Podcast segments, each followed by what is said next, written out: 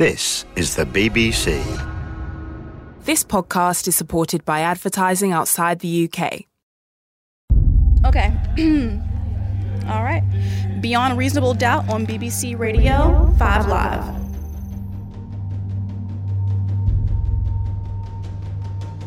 Your Honor, this uh, case uh, originated from an automobile accident on April the 22nd of last year. Hello, this is Beyond Reasonable Doubt, episode 14 Judge and Jury. In this specially extended edition, we'll talk to some of the key players in the trial and take you backstage to find out what was going on behind the scenes.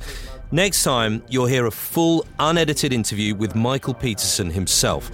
But this episode features the DA, the judge, and perhaps the most important people in any courtroom, the jury. I'm Chris Warburton, and we're back in Durham. And more specifically, we're back in Court 7D of the modern nine story courthouse in the downtown redeveloped part of the city. It's the court where we saw Michael Peterson take the Alford plea in February this year and then leave a free man. Judge Orlando Hudson was sitting then, but today, on this more routine, sunny Friday morning, there's another judge presiding. He was a DA when you first heard him on Beyond Reasonable Doubt. All right, Madam Clerk. Court has considered plaintiff's motion to continue the matter as it relates to. You will have recognised those measured southern tones as belonging to Jim Hardin, now Judge Jim Hardin, but then the prosecuting DA and head of the team trying to secure a murder conviction against Michael Peterson. The defendant says that Kathleen Peterson's death was caused by a tragic, accidental fall downstairs in their home. And we say, on the other hand, that she died a horrible, painful death at the hands of her husband, Michael Peterson. Madam Clerk, at the court's view the defendant's affidavit finds him not able to hire a lawyer due to his lack of financial resources. This morning, Judge Hardin is presiding over some routine hearings from a group of defendants who have been brought to him from Durham County Jail. They are handcuffed, they wear the orange uniforms of prisoners, and none of them look like they've had much sleep. One by one, the alleged breach of bail conditions is read out. There's usually a drug connection relating to whether the defendant has attended rehab programs. And Judge Hardin asks each of them in turn, four men and two women, whether they wish to represent themselves, hire a lawyer, or get a court appointed one. Jim Hardin served as a colonel in the US Military Reserve and served in Operation Desert Storm in the 18th Airborne Corps. So there was this moment when one of the defendants, a Mr. Coombs, came before him. When did you get out of the service, Mr. Combs? Uh, 1996, Which branch? U.S. Army, What was your MOS? 90 Kilo 402. In one tank range. Serving Desert Storm. Well, thank you for that, Mr. Combs. The air is of calm authority, like this later on when he has to make a call on whether someone should be allowed to testify as an expert witness. All right, so we're going to handle this. We're going to conduct a voir dire hearing under Rule 104. I'm going to let you ask your questions of your witness. Then I'll determine whether he needs to testify as an expert or not. So, a typical morning's work? Uh, in a lot of respects, you'll see a variety of types of cases in that courtroom. They uh, generally try to characterize the cases as one group so that we have continuity. For example, the first two days was generally devoted to probation hearings and taking uh, pleas from defendants pleading guilty. It is the lunchtime recess, and we're in a conference room near the judge's chambers. And Judge Hardin has agreed to talk to us as enough time has passed since the Michael Peterson trial. He is accompanied by his daughter, who is also qualified as a DA, and he has brought photos and documents from the 2003 trial, and they're backed up on a laptop which is open in front of us. It is clear from our conversation that although he has all these visual aids in front of him, his memory of 14 years ago is as fresh as ever. The first thing I saw was the photographs. And I have Got some of several of those yeah. here. And the one of the first experts that I talked about within literally days of the event occurring was the medical examiner. And I obviously at that point she had photographs. She had not completed the autopsy, but she could give me her preliminary uh, determination as to what she believed the circumstances were, manner and the cause of death. And she made it very, very clear to me in a private conversation that it was a bludgeoning death, and from that point forward, we start looking at how that might have occurred and who was involved. Uh, we've talked to some degree about Duane Deaver. I met with him independently, and he had at that point done the blood spatter analysis of the scene, and he independently told me, without having any information from the medical examiner, what his findings were. And it was clear to him that it was a bludgeoning death and that uh, Mike Peterson was involved due to a variety of factors, but it all basically hinges upon the, the physical evidence present at the scene right after law enforcement officers get there and begin collecting that evidence. And actually, at the, at the heart of the physical evidence, because we're looking at some of the pictures on a laptop here as well, um, of the initial scene, and we can see Kathleen at the bottom of the stairs. It's a picture that some of our listeners would have seen online, I'm sure, if they had looked.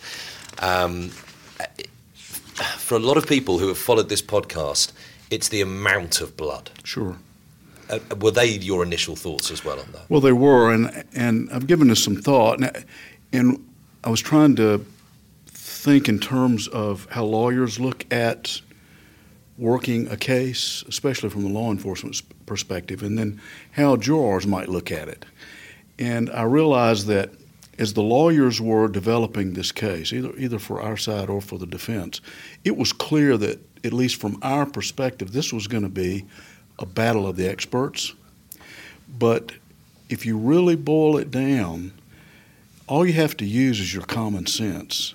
And if you look at these photographs and you go into that scene, and uh, I don't know whether you've gotten into it, but uh, at one point we had what's called a jury view.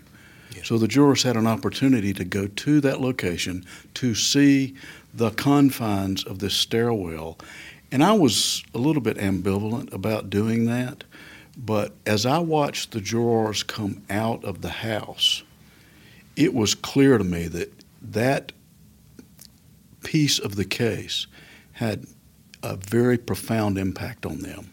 I mean, you can see these still photographs, and they are dramatic. But to take these still photographs and to put them in the context of that stairwell is even more dramatic. And actually, I mean, looking again here, the amount of blood on the walls, on the floor, a photo uh, that I'm looking at here, Kathleen's head tilted right back as well. Um, and the, the blood that's kind of smeared on the walls there, the spattering that goes up uh, some distance as well. Um, and the other thing I guess the jury would have got when they visited that house, and we've seen a house that replicates that one already, the next door neighbour's house, you get a sense of the the tightness of that stairwell as well, don't you? Is. It's it's, it's very close. I don't recall the specific dimensions of it. We had created a full-scale replica of the stairwell up to about uh, the seventh or eighth stair, so that we could uh, get a sense of it. Because at that point we were trying to uh, gather evidence and make decisions about how we might proceed. And so we, we had a one to one scale of that stairwell so that we could do testing and do experiments if we thought that was appropriate. And then we also had a, a 1 to 12 scale of the entire stairwell, which we used as a model in the courtroom.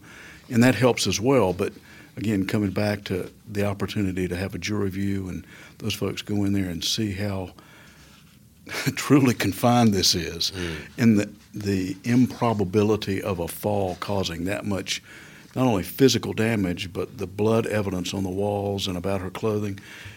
Common sense can't be strained that far to make that work out as a reasonable uh, examine uh, a reasonable explanation of what happened. I was kind of surprised, only because I really did not follow Michael Peterson before, during, um, all of this process. That's Kelli Colgan. She was one of the jurors who survived the grueling selection process and found herself one of the dozen people who were going to sit and listen to every day of that long trial and feel the pressure of someone's future in their hands. A little ashamed to say that I don't follow politics, so I didn't even know he had run for mayor. Um, I really didn't think he was a celebrity. And having it come to where you have all of this film crew and reporters, um, it, it, made it interesting, but it also made it a little unnerving because you felt like a lot of eyes were on you and a lot of scrutinizing was going to be taking place of not just the witnesses and whatnot, but of the 12 of us. We quickly bonded.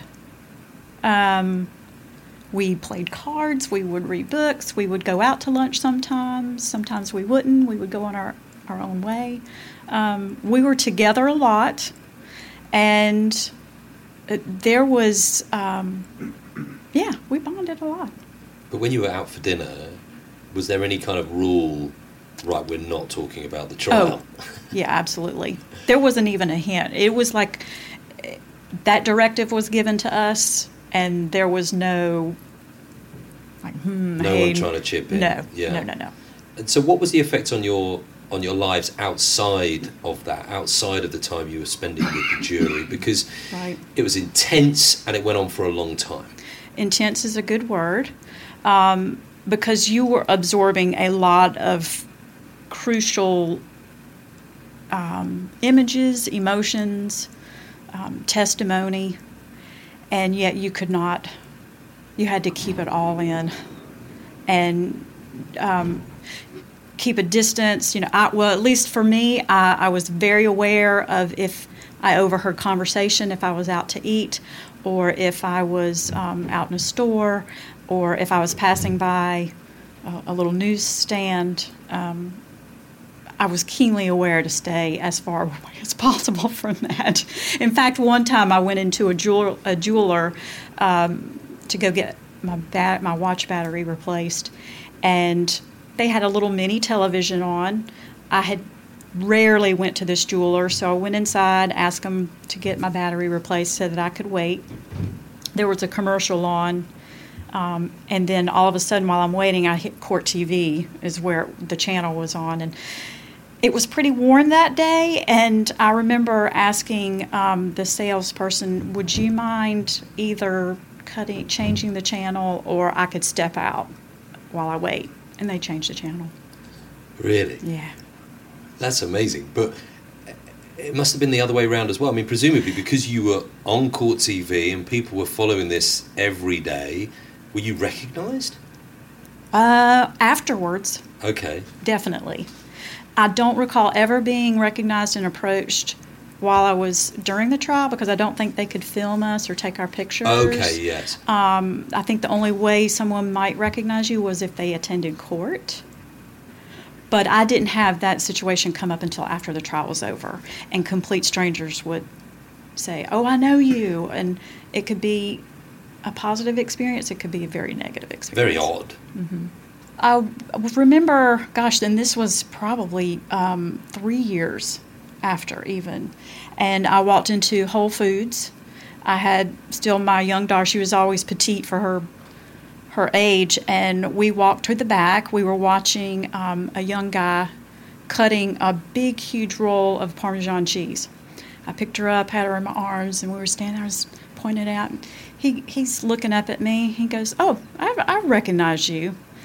I can't describe his voice because it was kind of creepy. But um, I said, "Oh yeah, did we go to high school together?" And he's like, "No, you were on that Peterson jury."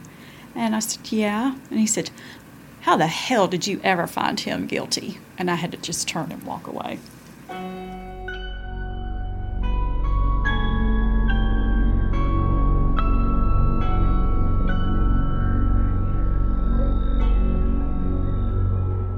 Were you as a team, always 100% certain that it was Michael Peterson no and doubt. Michael Peterson alone. No doubt. Well, in terms of the homicide, there was no question in our mind that Mike Peterson killed his wife by bludgeoning her to death. And I brought these photographs for you to see as well. And of all the evidence, some of the most damning evidence that I believe was present in the scene related to his shorts. Yeah, describe what we can see here. Well, you see the front of the shorts, you'll see where there's significant dissipation of the blood evidence that was on the front of the shorts because he had attempted to clean the scene. And as part of that cleanup, he drenched himself with water to dissipate the evidence. But he didn't do that with respect to the back of the pants and under the pant legs. And if you look at the back of the pants, you'll see blood spatter all the way up almost to the top of his right pocket and on the back side of the right leg. And then if you go inside of that pant leg, you'll see uh, a dozen or more blood spatter mm-hmm. marks within the pant leg of his shorts. To me, this is some of the most damning evidence that we presented against him. We had not only a blood spatter expert that could testify about that, but we had a fiber expert that said this impact spatter is on the outside of the pant. It didn't drench through, it didn't soak through, it's on the surface of the pant. And there's no way for that to have occurred unless he was standing over Kathleen as he is beating the source of blood, which is the back of her head. Yeah. And what we're looking at here is a picture of uh, the inside and the outside of those shorts that were being worn. And, and what, what is that? Just describe what we've got there. That's a measurement just showing exactly the distance across between the different spatters ultimately, yeah? It is. And yeah. There, there are a dozen or more uh, impact spatter impressions on, on that yeah. uh, inside of the shorts. One of the, just around that, because we're talking about this, one of the things that um, has come up when we've asked some of our listeners for questions uh, to put to some of our guests, including yourself, um, they've said, "What about Michael? Why did he take his shoes and socks off?" At that time, as well, which which was a, a real curiosity for a lot of people. That's a great question because here we have the, the left shoe, which shows impact spatter on the top of the shoe Mm. So he had to be standing over her when this impact spatter occurs and, and when the source of blood is being struck to cause this, these formations. Now, we've talked about Deaver, but we have never discussed some of the other experts that we used that we did not call. We, at that time, at least in, in our view, there were three renowned experts in blood spatter. Uh, a fellow by the name of Herb MacDonell, Bart Epstein, and Terry Laber. We contacted Terry Laber and Bart uh, Epstein, and they evaluated everything that Deaver did and everything that Henry Lee did, and they came up and they came up with the same conclusions that Duane Deaver did. They they had a little bit of differences in some of the uh, tertiary issues that he raised in his um, testimony and his, his examination. But the basics they concluded were absolutely on the mark in terms of how it happened and who was involved and generally what was going on within that scene.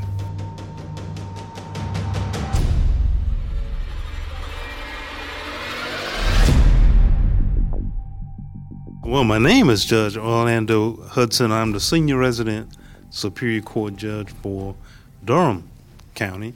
Uh, you can call me whatever you you want to call me. I don't. We're in the same conference room at the Durham Courthouse, and we've been granted some time to talk to the man who presided over the court twists and turns of the Peterson case. Orlando Hudson has been allowed to call himself judge for nearly 30 years. And before that, he was a public defender and an assistant DA. In other words, this is a man steeped in the law. So there he was, trying a case which was on the television gavel to gavel, as they say in the US, and each side was represented by two very different but both charismatic people David Rudolph for the defense, and the man we've been hearing from already, Jim Hardin, for the prosecution. I thought it was going to be interesting.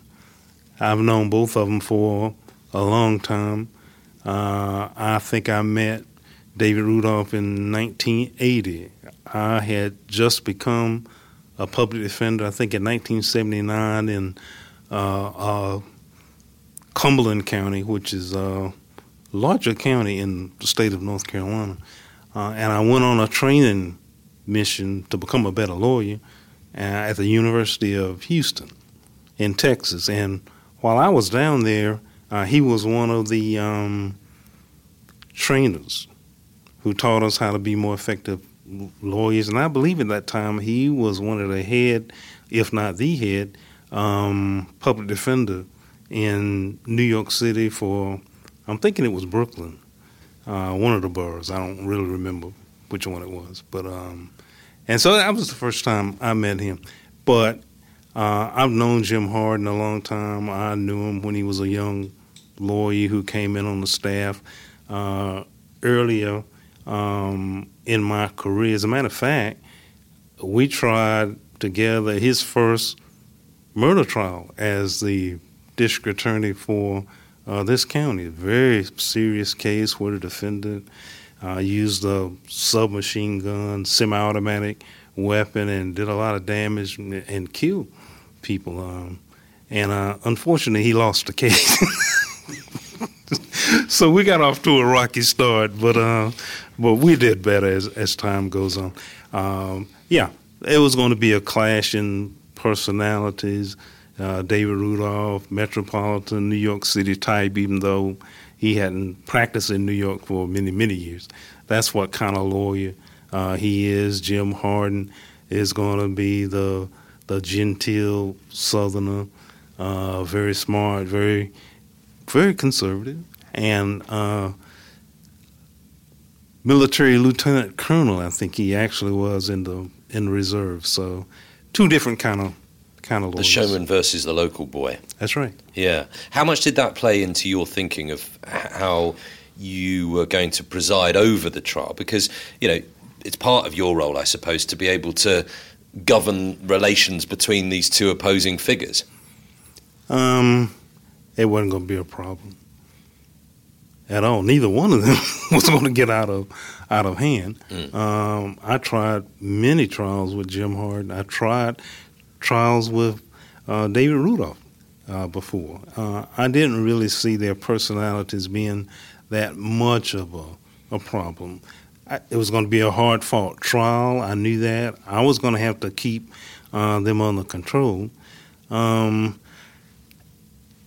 earlier um, in the Peterson saga, at some stage, there was some conflict between Mr. Rudolph and one of the uh, assistants in Mr. Hardin's office, uh, and that was Michael uh, Nifong, who uh, has a history from Durham out of the Duke lacrosse cases and those kind of cases that uh, that some of your listeners may know something about. Sure.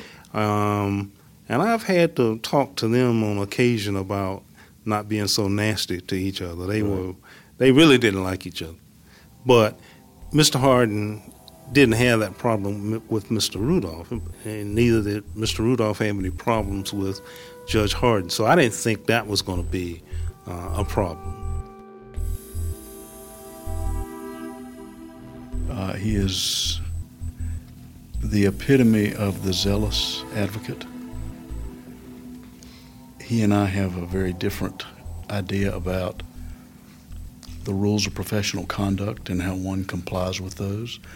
And that's probably all I should say.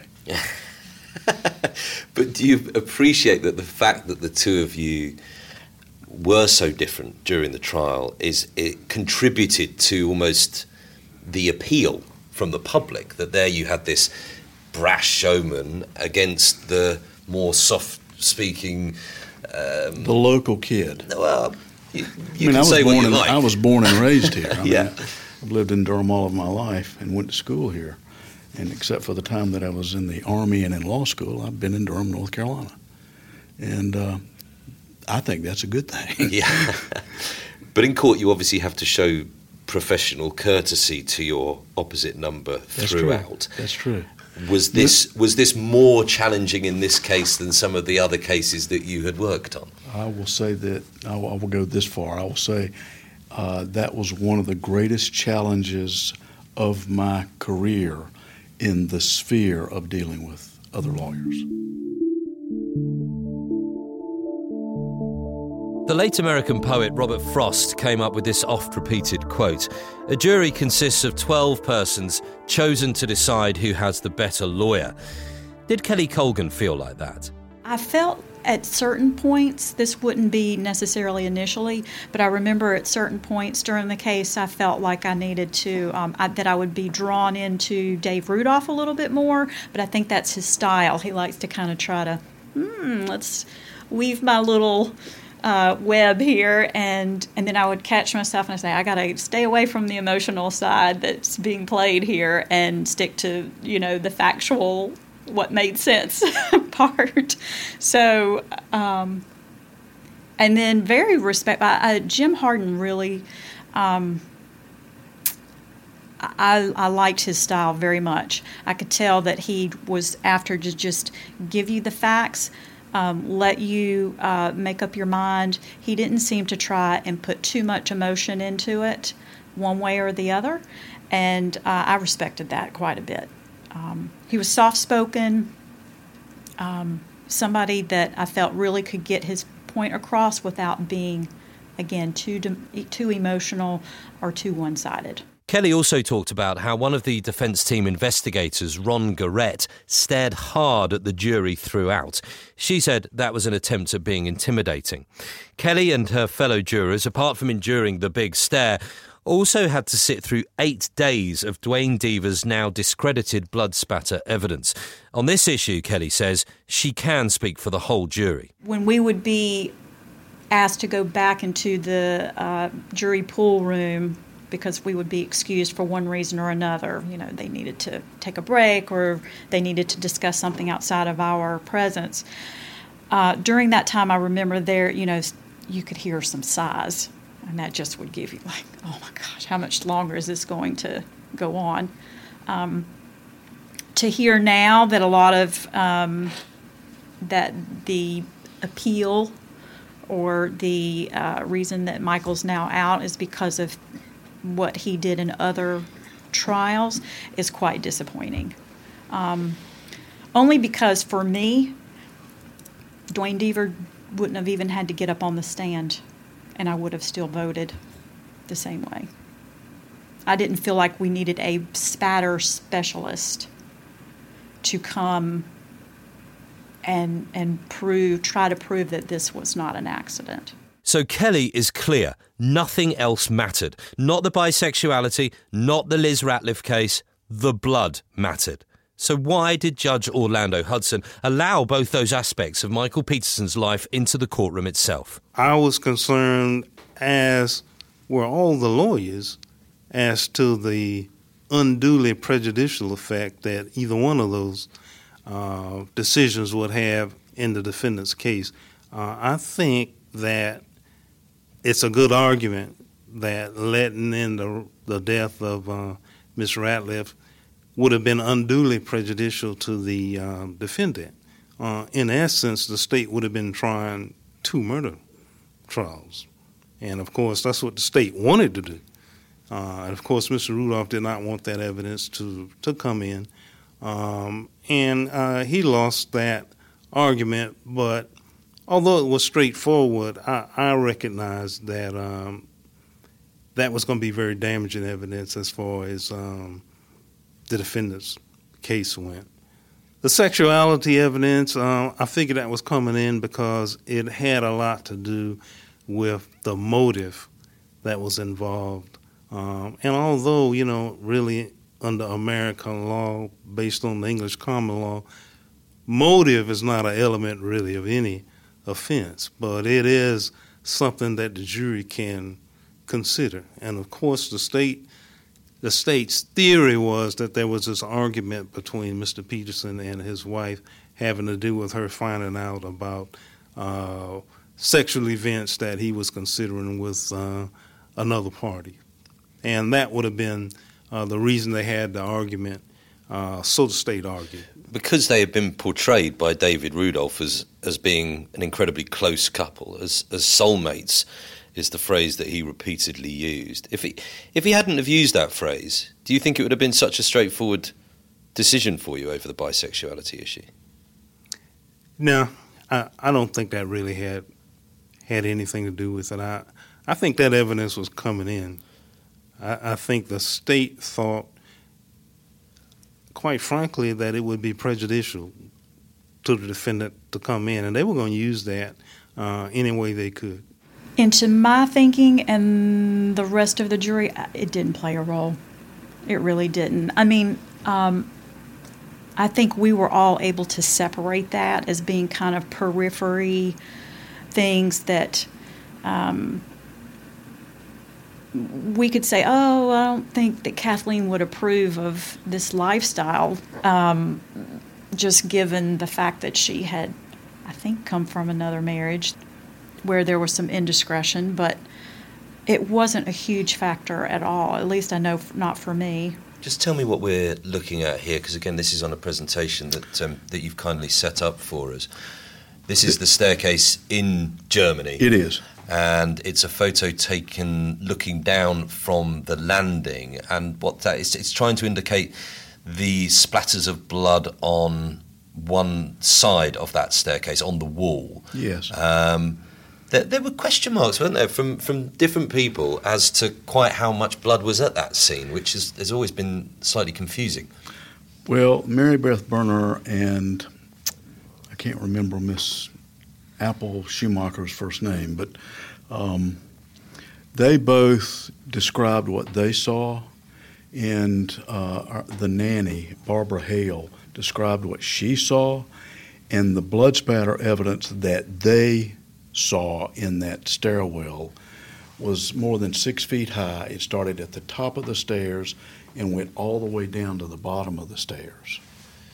We just saw a photo there of Elizabeth Ratliff next to Kathleen Peterson as well, which was, yeah, there it is. If we can get that up. Uh, well, you're, you're suggesting similarities of the two cases, and I mean, there is a striking similarity between well, their appearance. If you put Patty Peterson, Kathleen Atwater Peterson. Mm-hmm. Patty being Michael's first wife, right? Yeah. And and Liz together, and Michael, a picture of Michael's mother. The similarities of their features is, I mean, it it really blows you away mm. how how closely they resemble each other. They could all be family members.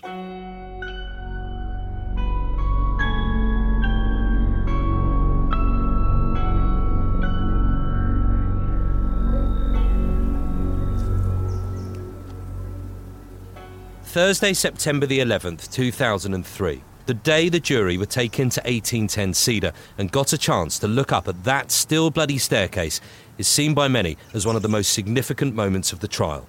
A News and Observer reporter, Demorris Lee, was allowed in with the jurors. It was very stoic. No one was talking, he said. They were very curious about how far up they can go up that stairwell. Many of them went up to about the fourth, fifth step and would turn back and look even wave their hands to see, look behind them to see if they can fall or if they can possibly catch themselves, he went on. One of the women jurors took one look and then came out. Kelli says she remembers how confined and narrow it was, and Judge Hudson is in no doubt what that visit meant. I think it was the most important uh, event that happened during the course of the trial. Uh, I think that uh, being there on the scene, looking at the place where she supposedly fell, uh, seeing uh, the blood spatter marks. Uh, I spoke with the jurors and after the trial, and they said that um, they wanted to see the stairs. Uh, I allowed them to see the stairs, and they said that once they saw the stairs, the moment they saw the stairs, they knew that she did not fall. So, can we be clear once and for all what, in the view of the prosecution, was used to kill Kathleen Peterson a few weeks before Christmas all those years ago? Well, we had said from the beginning, although it was obviously mischaracterized, that we thought it had to be something like the blowpoke. Now, like, like the blowpoke. Now, I personally believe that we found the murder weapon. Uh, Mike Peterson, and this has never been disclosed either, um, at the end of the case, the trial had been over about three weeks, And I got a phone call from the U.S. Attorney's Office in the Middle District, excuse me, the Eastern District. And they said, We've received a phone call from a lady up in, I believe it was Vermont. And she said, before the trial was over and before the mysterious blowpoke was found, Mike Peterson bought three blowpokes. And they said, Do you think this is information that you would like to have? Absolutely. So the lady sent us the shipping order and the credit card receipts when Mike Peterson had bought three blowpokes. So the thought that it mysteriously appeared after three search warrants were executed over every inch of that house is an, in my view, an impossibility. But David Rudolph, he thought that this was going to be the Perry Mason moment, right? He, he clearly thought that in presenting the blowpoke at that late stage was going to be was going to change everything. It was going to be a proper game changer. I mean, what, what were your thoughts when that was happening in court?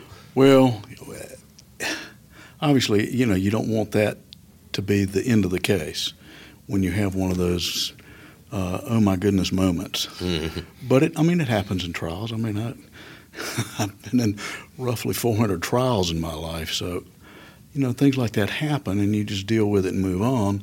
And obviously, we didn't have the additional information about Peterson having purchased three blow pokes. Wouldn't that have been a cap to uh, the Perry Mason moment if we'd had that information? But we didn't, and so you just do the best you can. Um, but again, it came back to what I said earlier.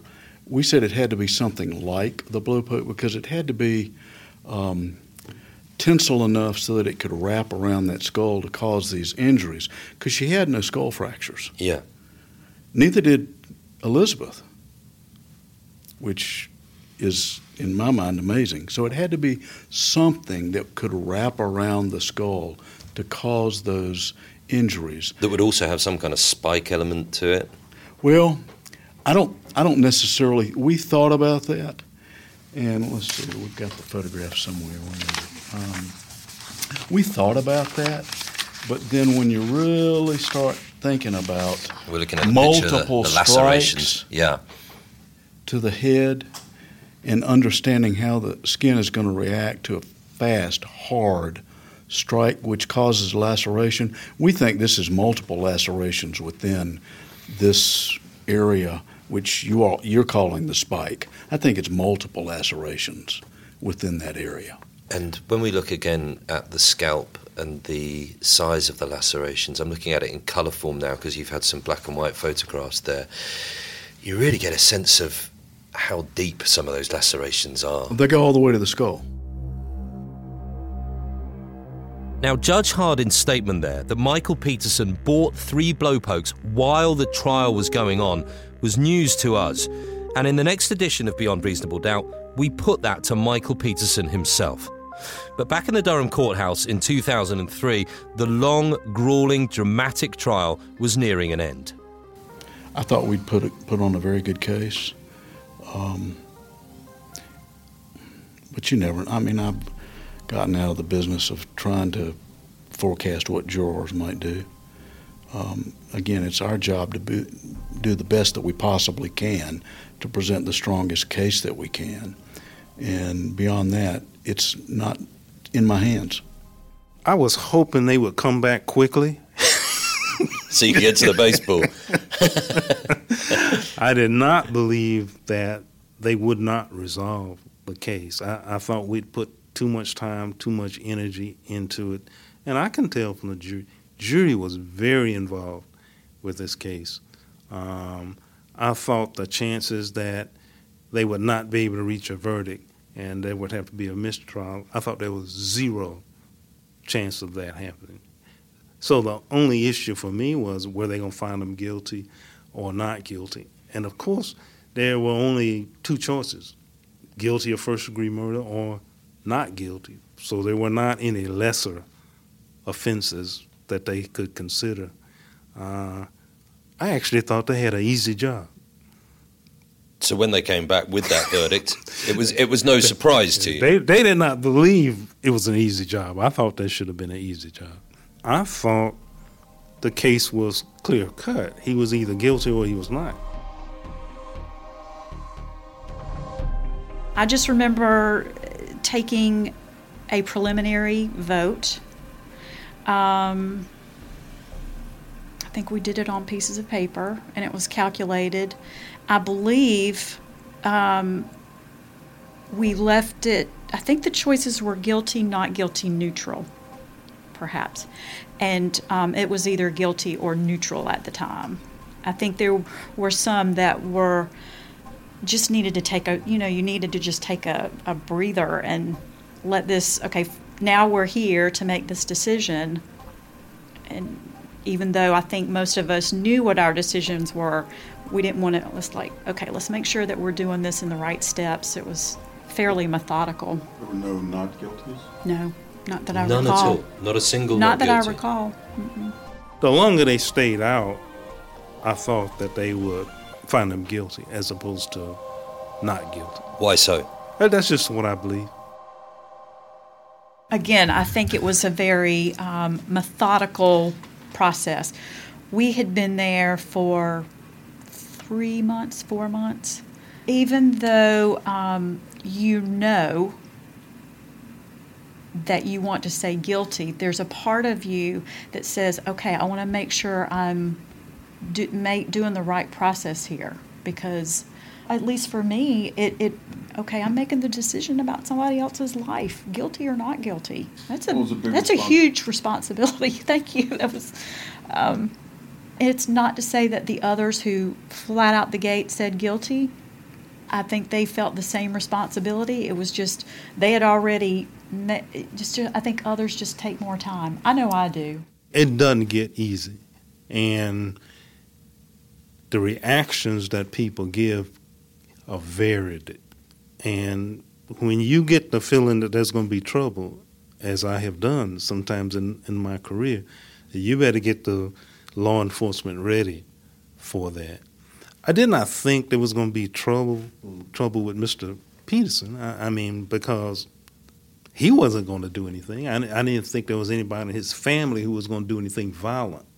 But I have tried cases where there are people who didn't like uh, the verdicts, and you know they may have a reaction. They may charge someone, um, and so you do have to be very aware of that.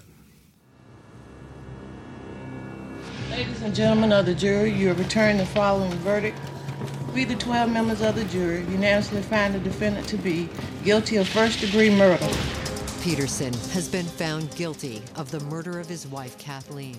Convicted of first degree I know, murder, f- he will be imprisoned. looking back on it, um, I know that I was, I remember kind of grabbing onto the girl who was sitting beside me when they were given the verdict. It's very difficult to, for me to f- look out towards the audience, I guess, so to speak.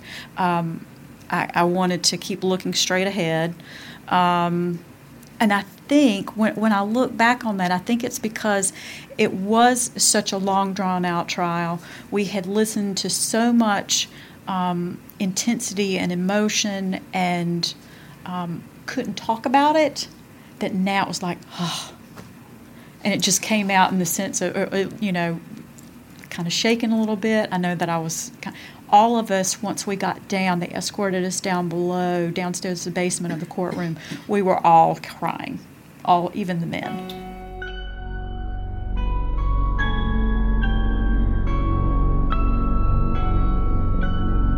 We leave that incredible image of every single juror in tears and Michael Peterson on his way to prison back in 2003. My thanks to Judge Orlando Hudson, Judge Jim Hardin, and to Kelli Colgan for their time and for their patience. We really do appreciate it. Throughout Beyond Reasonable Doubt, you've heard interviews and comment from all the main characters, and we've tried to paint a picture of the late, much missed Kathleen Peterson for you. One testimony is missing the man who decided not to go on the stand in his own defence, Michael Peterson. One of the things that was most strong in my mind, and it became even more uh, apparent, was what Todd said uh, before I took the Alford plea. He said, Dad, The people who think you're guilty will always think you're guilty. The people who think you're innocent will always think you're innocent. Nobody's going to change their mind. So move on. And uh, I did. I had moved on. And uh, then I realized that Todd really was right about people not changing their mind. And, and that's a, a, a human, a natural tendency. When we decide something, when we believe something, we believe that, and we're never really going to change our minds. You know, for instance, if you go to a juror, no juror is going to say, "Oh, I convicted the wrong man. I sent this man to prison," or "Oh no, my sexuality never entered into my thoughts." Nobody's going to say, "Oh, you know, I'm a bigot." Here, let me tell you that. Uh, the same way with the detective or the police, they're not going to say, uh, "Oh, we got the wrong man," or you talk to any of the witnesses uh, on the stand. None of them are going to say, "Oh, I lied." They're going to stay convinced with what they believe. And I understand that, and that's fine, which is one of the main reasons I wanted to move on, get over this. And I had until, uh, I think it was last month, I got an email. I was in Mexico, and uh, someone said, uh, There is this BBC podcast you should listen to. And my first reaction was, Oh my God, will this never end?